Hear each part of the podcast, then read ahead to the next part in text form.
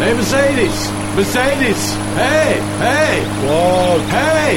What do you want, Audi? Do you make motorcycles? what? Do you make motorcycles? No, we don't make motorcycles. Hey, Mercedes! We do!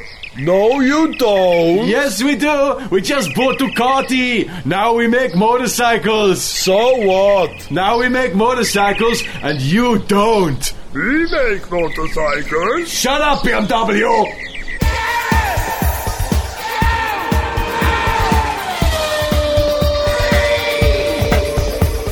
Hello, welcome to Gareth Jones on Speed. Usually we start the programme with me saying, I'm Gareth, he's Richard, he's Zog, but it's just me at the moment. Richard's reading the Keith Richards autobiography that someone loaned me the other day, and Zog. Right, I've been meaning to read this.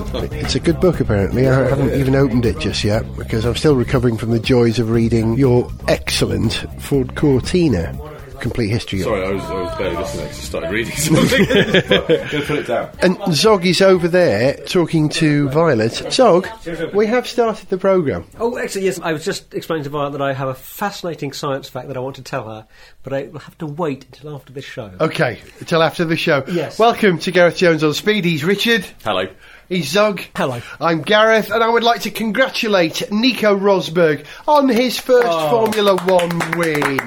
And I want to share this happiness with you, Zog, because you've been a big Nico fan more than any Yeah, of us. You know, he came into the sport with great promise, and you tend to feel a bit more affection for the son of a former champion. And, Yeah. and he was a Williams driver and was making a great contribution to Williams. Not that he did them much good.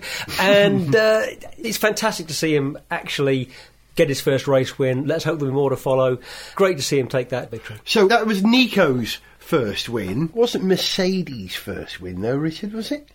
Well, no, because they kept saying on the coverage on the TV, it was their first win since was it 1955? 55. Yeah. yeah, yeah. Which, which But was I the don't year they really withdrew from that racing. because it's like, well, there's one thing Mercedes as a name, but it's the Brawn team. Yeah. Knee Honda. well, the knee Honda, knee um, I mean, BAR. right back to Tyrrell, isn't it? So Tyrrell, roots there. So Although the roots of the current team, I think you could argue, was probably more in the Honda years Yeah, than any yeah, other yeah. time, I mean- but then properly fixed by Brawn in the Brawn years. So is this Mercedes' first win by Brawn for Honda?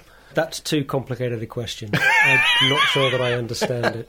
Well, this is the thing. I don't understand it. And the same situation with the team who this week we call Lotus. Just to be clear, we're talking about the black and gold ones, right? The black and Okay, gold yeah, team yeah. from Enstone. with the Renault engines. Yeah, who used to be Renault, who Yeah. used to be Benetton, Yeah. who used to be Toleman. Let's not forget that. Oh, They yeah. Toleman. Mm. However, the team who were Lotus last year and the year before, the Caterham this year, a couple of years ago, was counting the 500 team Lotus starts as part of its heritage. Now, because they're not Lotus anymore, they're now Caterham, does that mean that the Enstone team they can choose to steal those 500 race wins if they want. Can they add them together with the race wins that they've got as the Renault team if they want? That's a very good point. There's going to be one thread of continuity. Yeah. Yeah. Either the thread of continuity is Lotus,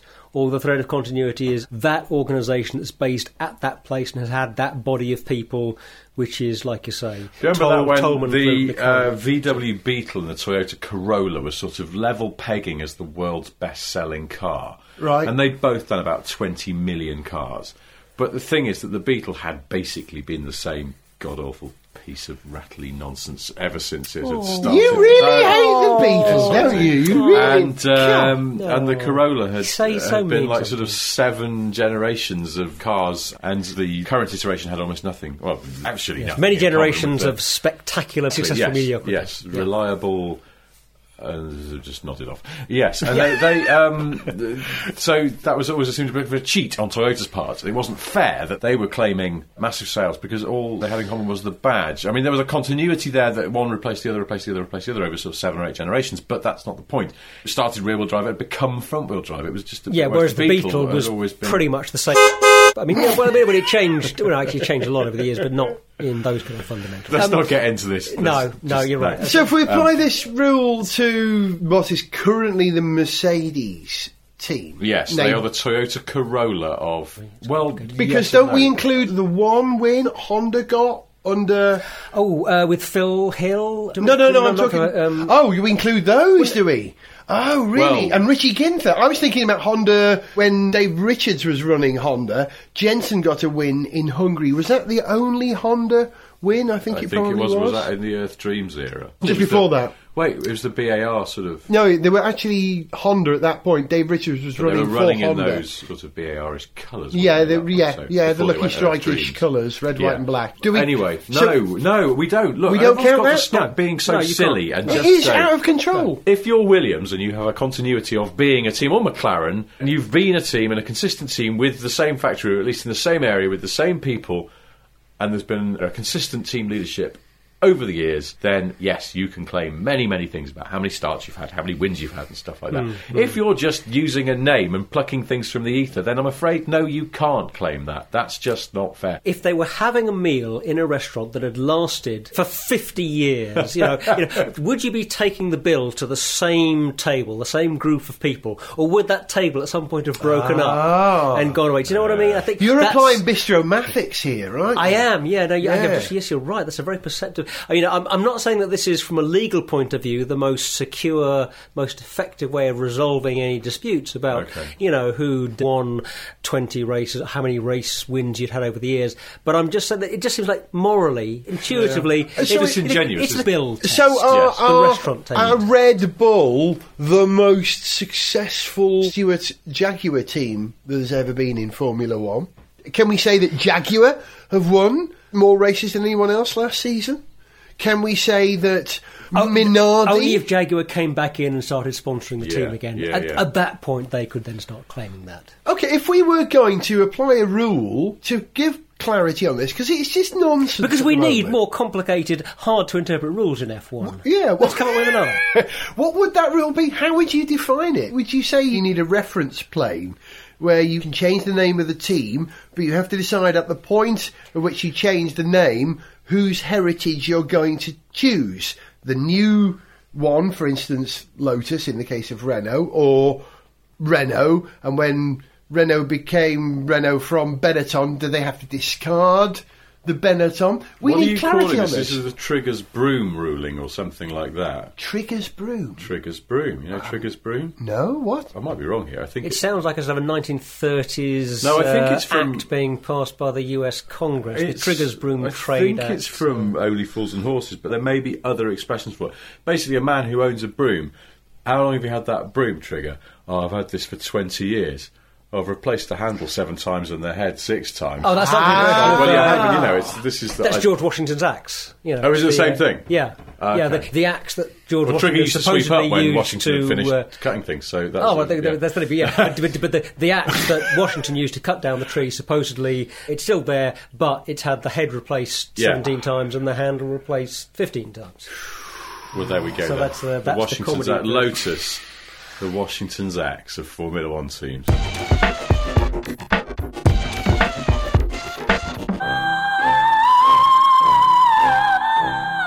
Congratulations, Mr. Washington. The Constitution of the United States of America is complete. Do you have anything else you want to add? Um, yes. Add lightness. What? I don't know, sorry. I went a little weird there. Anyway, I'm off to chop down a tree. That's a mighty fine axe you've got there, Mr. Washington, sir. Why, yes, it is. I've used it to chop down over 500 trees. Really? Oh, yes. Obviously, many of the early trees were chopped down by a totally different axe. It was the same color, and in recent years I've used this axe, but it had a different handle and head, and I didn't call it my axe. But it's true to say that my axe has chopped down 500 trees. What are you doing?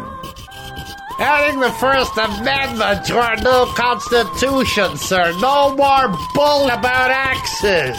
Or Formula One team? What? I don't know. Hey, hey, with Gareth Jones on speed! There is no doubt that we live in crazy times where you've got a Lotus Formula One team who aren't even supported by Lotus in any way, as far as we can tell at the moment, because the, sort of licensing deal that was granted to allow Lopez to run the Renault team as Lotus, stay with this, has run out because Lotus Cars, who used to be owned by Proton and are now owned by uh, Well, it's still owned by Proton. But Proton, is Proton owned themselves are now owned by uh, DB Hercom or something? Yes, yeah, yeah. Is that what they're called? DB Hercom. I can't remember now. God, I should look this up. But anyway, Yeah. Lotus renegotiated their contract. They were paying some money. I don't know how much. There was an odd deal whereby the collateral for this was essentially the whole of the F1 team in some way or other. But Lotus, the car It's company, was paying money to the F1 Yeah, team. they've They were- they- renegotiated it. Essentially, Lotus, the car company, Group Lotus, have had to tighten their belts Hmm. because of this change in ownership at their parent company, which, amongst other things, under Malaysian law, when a company changes hands, there has to be a period of what we would call, I suppose, due diligence, where the books are inspected, Yeah, yeah. and Yeah. there has to be a complete freeze on spending above and beyond the day-to-day running of the company. So this is why Lotus had to stop development of the cars because they couldn't do a cash flow thing. R and D money gets frozen because that is not just keeping the lights on, keeping the product churning out of the factories, which doesn't seem to be happening an awful lot at Lotus at the moment. I think anyway. Hmm. So I presume. As part of this, in a review of sort of essential and non-essential spending, they've renegotiated with Genii, uh, uh, who are the major sponsor and money people in that team, to stop giving the money.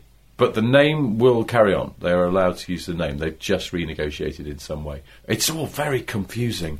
It's free advertising. That's what's happening. Well- Lotus cars are getting free advertising in Formula One. They don't own the team. They don't have to pay for the team. But the team are able to use the name because it benefits both parties. Yes. It's, Yeah, it's well- what they call freakonomics, isn't it? Do you, have you read the book Freakonomics? Yes, but this is a funny thing because, in a way, you could argue that it's working out quite well for Lotus, the car company, because they're getting their free advertising. But the F1 team is getting the sort of kudos of being Lotus. of being Lotus name total is of but- considerable value Yeah. to them. It's if somebody else came it? along with enough money to bump the name out of the picture, then I'm sure they'd be happy with that. Yeah. But the Just- name but means a lot to the team. doesn't it? It does work when you It does work. When you've got- when you- when when a Williams fighting a Lotus the Lotus, yeah, exactly. And it all makes uh, you feel warm and fuzzy about proper F1. Yes. Do you know what it I, should, I shouldn't have said Red Bull because actually they're young pretenders compared to Williams and Ferrari It- it's- and Lotus. It's like status quo granting a license for McFly to release records as status quo because status quo can't get arrested. Hang on, I'm not. Excellent analogy this evening. After uh, Zog's restaurant bill. I was just thinking that McFly's cover of Teenage Kicks was actually quite good, but I can't fantastic. Was it? actually. I- I quite Yeah, like no, McFly. It's actually quite good. Yeah, the, uh, I do but like I, I don't think I've ever heard them doing a status I met quo. McFly once. All They of them? Very polite young men. yes. yeah. They're team bands, though. They're, yeah, they're like that, aren't they? They're corporate little fellas, aren't they? Well, I don't But know they're they a proper are band, then, though. yeah, they are a proper band, Yeah. they lost their deal, didn't they? They're releasing things themselves now, I think. And Or they've got that over 300 Formula One starts as McFly. yeah, well, in fairness, you can trace them back to the Bay City Rollers. Too, Yeah, you and can. then all the way through. And you remember Aha F1, and then no, I'm confusing this. all You know, the you time. can actually trace the Bay City Rollers back to the Beach Boys, ultimately. Yeah, although I'm just thinking, how much of a fan of Aha F1 would Richard Porter be? Oh, I think we're talking- oh my lord! Do you know, irritatingly, a mate of mine who is from London but lives in Oslo now, he's acting like a sort of Norwegian cultural attaché from his base in Oslo. In a not and sent me an email and went, "You should be aware of this. Morten Harket is touring the UK and he's playing London on this date, and I can't go for two reasons. First of all, I'm actually doing something else, and secondly." I would be caught in a sort of dilemma about do I really want to go because all I want him to do is, Is is some the Aha old Aha hits. songs, and yeah. he might be going one of those awful things when you go to a gig and they go and he's doing jazz or something. Here's yes, here's Yeah. my new direction. And you, oh, sh- just do take on me. Yeah, that's all we want to hear, just that one song. Analog, maybe. You, know, It- it- you, going in the you- right- you can thank me for a by the stay on these roads. Oh, I'll stay on these roads. Sorry, what? You can thank me for Aha, by the way. I know this isn't Well, about I- cars I at thank all. you heartily. Oh, What- thank you, why, yes. why, what? One of the m- lesser achievements of my entire career was being the first man to play Take On Me when I was Gaz Top and a VJ on Music Box in When you say first man to play, I, well, I hate to be pedantic. No, actually, I Yeah. don't hate it. I love to be pedantic. But Yeah. first man in the entire universe or first MTV play? The first television play of that video. Really? Yeah. Okay, yeah. okay, I spotted that's- it. You know, we used to get like a big stack of 30 videos in. Have to decide, oh, hang on, look at this. This is great. The girls are going to love him. Look at all these Yeah, graphics. classic- cracking video. Have you seen that, Music uh, Box, the channel I work for, made a heart happen. Have you seen someone's re-recorded that song and then put it over the video, where the lyrics of the song are just describing what's Oh, happening? in the literal video? videos, It's yeah, brilliant, yeah, yeah. including the brilliant uh, refrain about a pipe wrench fight. pipe wrench. Copyright. Um, Yeah. Yes, I remember we- going through a car wash once in a Ford S Max with you, and as we waited for the car to get washed, you were telling me about interviewing Aha once. And I always Yeah. remember it distinctly because I was thinking, what an odd thing this is. Saturday morning, and I'm in a Ford S Max with Gaz Top, and he's telling me about interviewing Aha, and it was all, it was, it was nice, nice day. Sunny, pleasant morning. I think. Good- good way to spend the morning. Where were we in terms of cars? There, I'm sorry. Uh, we Yeah. were talking about Lotus McFly as status yes. quo, Uh, which being the of a Lotus analogy for Lotus. As people who are sort of the name being licensed rather than Um, being who- legit. yeah, who's going to buy Lotus ultimately? Could this be the end of Lotus, or is there value in the brand that it's going to be saved by someone like the Chinese, like the Koreans, who will scoop it up for a pittance? Can't see them just disappearing. It's way too valuable a company in terms of both the name, their current product, but also their knowledge. The knowledge and the engineering side, Yeah. the contract engineering side, is the real Exactly. jewel in the crown. That- yeah, that- and I don't know what the numbers are, what percentage of the company's income is from that. But it's hard to know, and it's also, you know, they don't It sort of varies over the work year, for, depending. But yeah, yeah. you can say with But they're, they're always doing they- suspension for somebody, or the- Yeah, they're- and it's weird stuff. I mean, Engineering, it's like it's Jaguar. sort of talked about. Yeah, the XFR. Yeah. It's, it's never a talked Lotus. about, but let's talk about it now. The XFR was done by Lotus, Yeah. which is why it rides properly. Yeah. The XKR, the latest one, wasn't, which is why it rides a little stiff. And a lot of current Vauxhalls, Opels, uh, Yeah. uh, Lotus involvement, and certainly engines. They do a lot of engine development stuff, Hmm. which you'd never know about. They were claiming at one point it was like one in ten. Was it more than that of cars on sale in Europe had Lotus? I development remember they were doing Toyota Possibly stuff. That, that's a very interesting stat because I mean I don't know quite how much Lotus would get if you were to average it out over per model per car on the road how much they're going to get as a percentage of the sale price. I But don't the- know whether it's just a contract job. it's- They it's- get paid their oh, lump well, sum and well, then they. I'm not sure. No, I mean the point is that if they've contributed to that many vehicles, that's a lot of quite valuable work that they're doing for the rest of the auto industry. You could see a situation where the Lotus brand has been. I hate to say this because it hurts to say this. It has been devalued by the nonsense that's gone on with the Formula One teams. I think it's done real damage. And I think it could go even further if, and I'm not suggesting that it is going to happen, but should HB Durcon, DH Vercon, whatever they're called, decide to break up Lotus, you know, to hmm. save it, and this is what companies do when there's a crisis. You know, you sell off the good bits, as BMW kept Mini and sold off the Rover stuff and the MG stuff. You can have it for free. Cosworth, do you remember? Cosworth was split up. Mm-hmm. Cosworth mm-hmm. Racing stayed in the hands of. Well, ultimately, Kevin Kalkhoven, whatever his name was, and, and Cosworth Engineering, like the road division, was it Audi who, Yeah. who took on Yeah. board that? So we could see a situation where what was Lotus Engineering is bought by a firm, but Lotus Cars is sold off for nonsense to someone else. You know? I Yeah. mean, Well, I mean, it's one of those things as well where I think the engineering side would be of great value to a number of people, but it's okay for, you know, during the time that GM owned Lotus, the engineering side was still doing work for other companies. And there's a sort of gentleman's agreement that they would not share other people's secrets. I think if it was sold to a Chinese company, Western car makers are so paranoid about having their stuff ripped off by Chinese car makers. Whether that would scare off some of their clients, I'm sure they would trust Lotus Engineering still in Hethel to be professional about it, and they have a base in the US as well where they do a lot of stuff for GM over there. Hmm. But there would be that lingering feeling of, well. Of intellectual what copyright, if, they- they yeah, what if they're, they're now getting too to involved be, with the company. yeah, I, I, it's just an idea, but I just think you know it was something that would potentially ring alarm bells, and you know for the same reason Yeah. that GM are blocking these Chinese companies sale from buying Saab, Saab because yeah. they don't want Chinese companies to have access to the technology that Saab is using from GM. Well, and this is how That's protective about it. interesting They're protecting a chassis that was designed in 1993. What do they call it? The Epsilon chassis? Well, no, there's Epsilon 2, which is much more Epsilon modern, 2, which oh, Saab okay. did a lot of the work on themselves and was underneath the new 95, underneath the insignia, going underneath a load of cars. So what we're saying here is there may be value in Lotus engineering, but it won't be as protected as Lotus cars. So Well, obviously we well, no, can't I- buy Lotus engineering, but do you reckon we could buy Lotus cars? I have £10 in my wallet as we speak. And I missed out on MG Rover all those years ago, so... So by you God, really want to get I'm in not there going to get beat this get time. Lotus.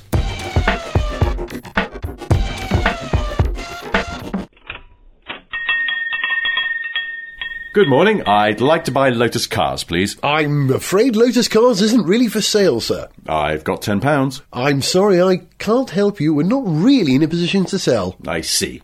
Right, what else could I get for my 10 quid then? Well, I could do you this Lotus Evora. Mm, no, I'll leave it, thanks. Gareth Jones on speed.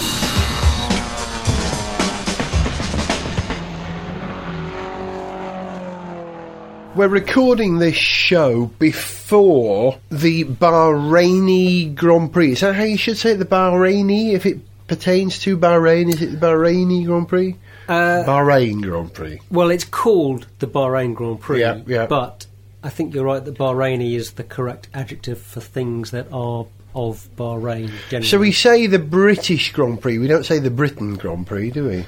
but in that true. case, it's called the British Grand Prix, and British is the adjective that you apply to things that are of Britain. Anyway, we're recording yeah, this on. before the race that happens In in, Bahrain. Bahrain.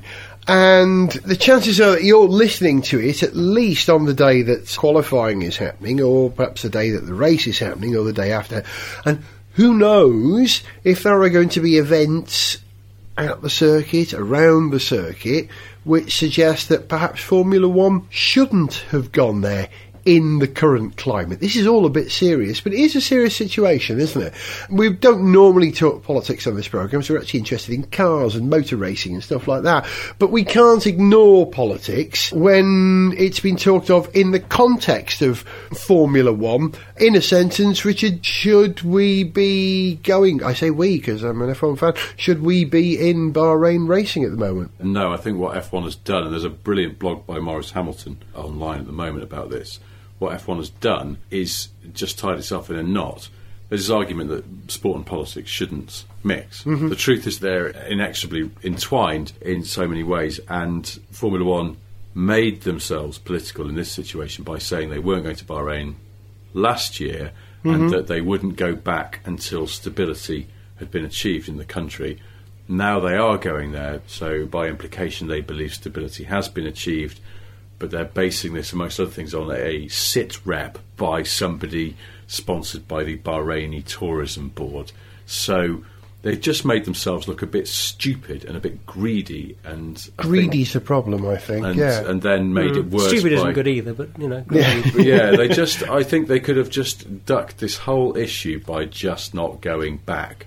Yeah. But Formula One and the Bahraini royal family. I mean, Jackie Stewart. You see him propping up on the news, going, "Oh, everything's all right out there," and it's like, well, you would say that because you're best mates with the bloody Crown Prince of Bahrain. You disingenuous, microscopic. Yeah, well, and, and you know, but, I mean, you know, just say it, re- he is It's- it seems a shame for- he it goes seems- shooting and falconing with that lot, and then goes, "Oh no, that's all fine. They're great people." It's like, you, well, have you admitted why you're saying that? Does he? The Bahraini royal family own forty percent of McLaren as well, so you know there's a history of having the Grand Prix there, which is fine. But you know there is a great deal of turmoil there. It wouldn't be so bad if Formula One hadn't made that statement. We will not go back until stability is achieved. Well, I, I think it's quite true that F1 kind of explicitly acknowledged the problem last year when it mm. said we're not going to go back until things are stable, yada, yada, yada.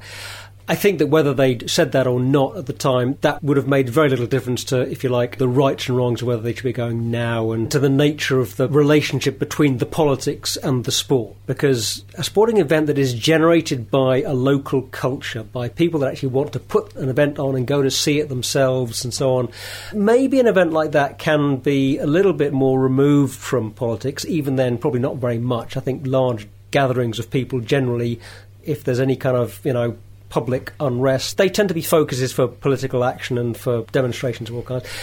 Even if those kind of local events might be, you know, you could somehow say, well, this is sport, not politics. If you're a very high profile sporting event parachuted into a country that's paying quite a lot of money for the privilege in order to raise its international profile is a pretty political thing. You can't say that it's not a political thing. I don't claim to be an expert on everything that is going on in Bahrain, but I do think it's very questionable whether they should be going or not. I, Well, I- you know, luckily I am an expert in everything that's Excellent. going on in Bahrain. And my view on this is that, and I'm not defending Formula One, and I'm not defending Bernie Ecclestone. I don't think they should be there, and I hmm. don't think they should be there. Not for the reasons that Formula One itself might not go there. Formula One's frightened of going there because they're frightened of being hurt. That's the overriding thing. Oh, it might be a bit dangerous for us to go there. And That's that's, certainly that, that's certainly the reason that is most often given. However, maybe I'm being a bit naive and optimistic in saying this. I kind of hope that actually a lot of the teams and a lot of the people involved are concerned about a lot more than that. Hmm. They are rightly concerned about a lot more than that. It just so happens that the issue of safety for team personnel is the only kind of legal leg they have to stand on in saying maybe we shouldn't be going to Right. this race because they've signed a contract that says Yeah, yeah. they will attend these FIA sanctioned events. There's an FIA sanctioned F1 race in Bahrain. Unless it's called off by the organisers, They they, are legally contracted to go. Yeah. So the issue of safety for team personnel is the only kind of leg they have to stand on.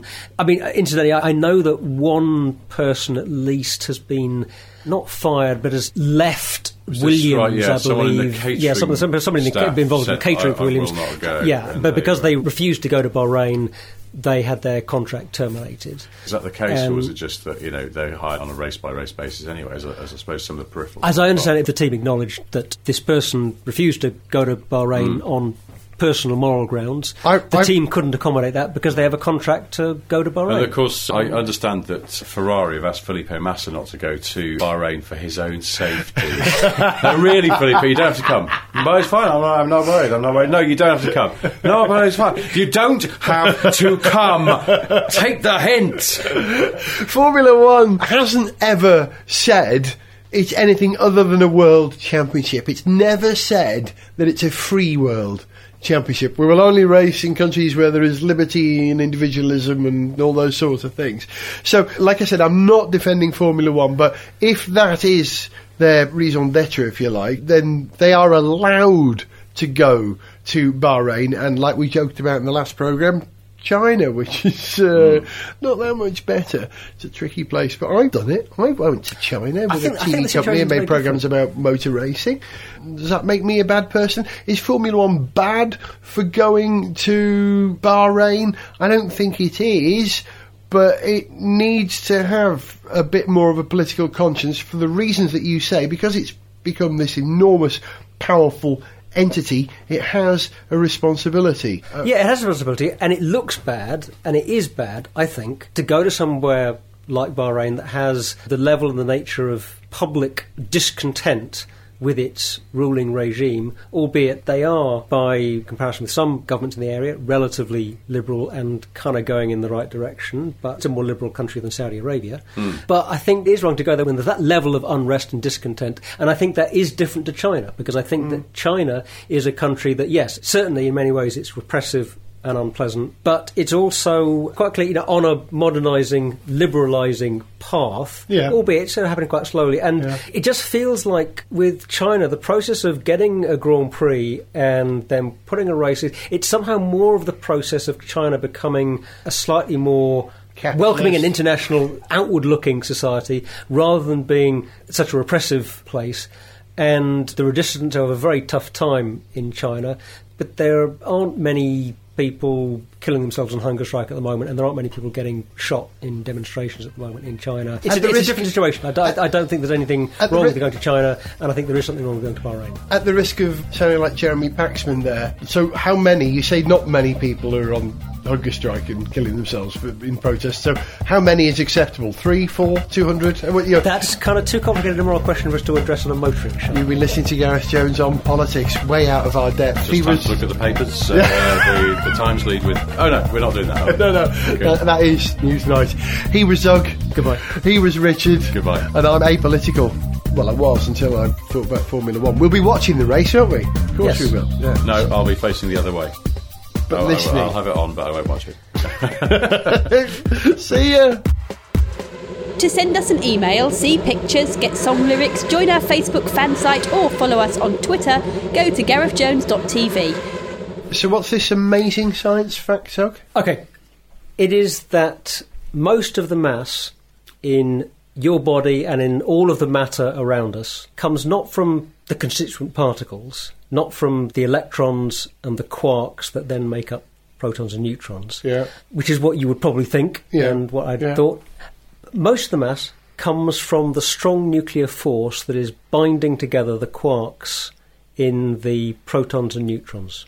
So, it's like Heinz Big Soup, where most of the mass is made up of water, not the big lumps of potato. I guess that's sort of one way of looking at it. Yeah, mass energy equivalence. There is so much energy going on with a strong nuclear force binding these quarks together that that is where most of the mass in the protons and neutrons is coming from, not the little quarks that are, strictly speaking, the more fundamental particles making up the proton and neutrons. I was amazed when I found that. I couldn't believe that nobody had told me that before. I love that, Gareth. You haven't learnt yet that you must never tell Zog an analogy Really? because you got this scientist's approach, which is you hear an analogy. Oh, so it's like the potato Basically, soup. I have to and point out what's have- wrong with the yeah, analogy. Yeah, you yeah, yeah. do, yeah. I know. I, I've never. I yeah. can't stop myself analogizing. So what you're saying is that most of the mass of Lotus comes from McFly. It depends how you define Lotus, but yes. Gareth Jones on Speed is made in London by Whiz Bang. Gareth Jones on speed!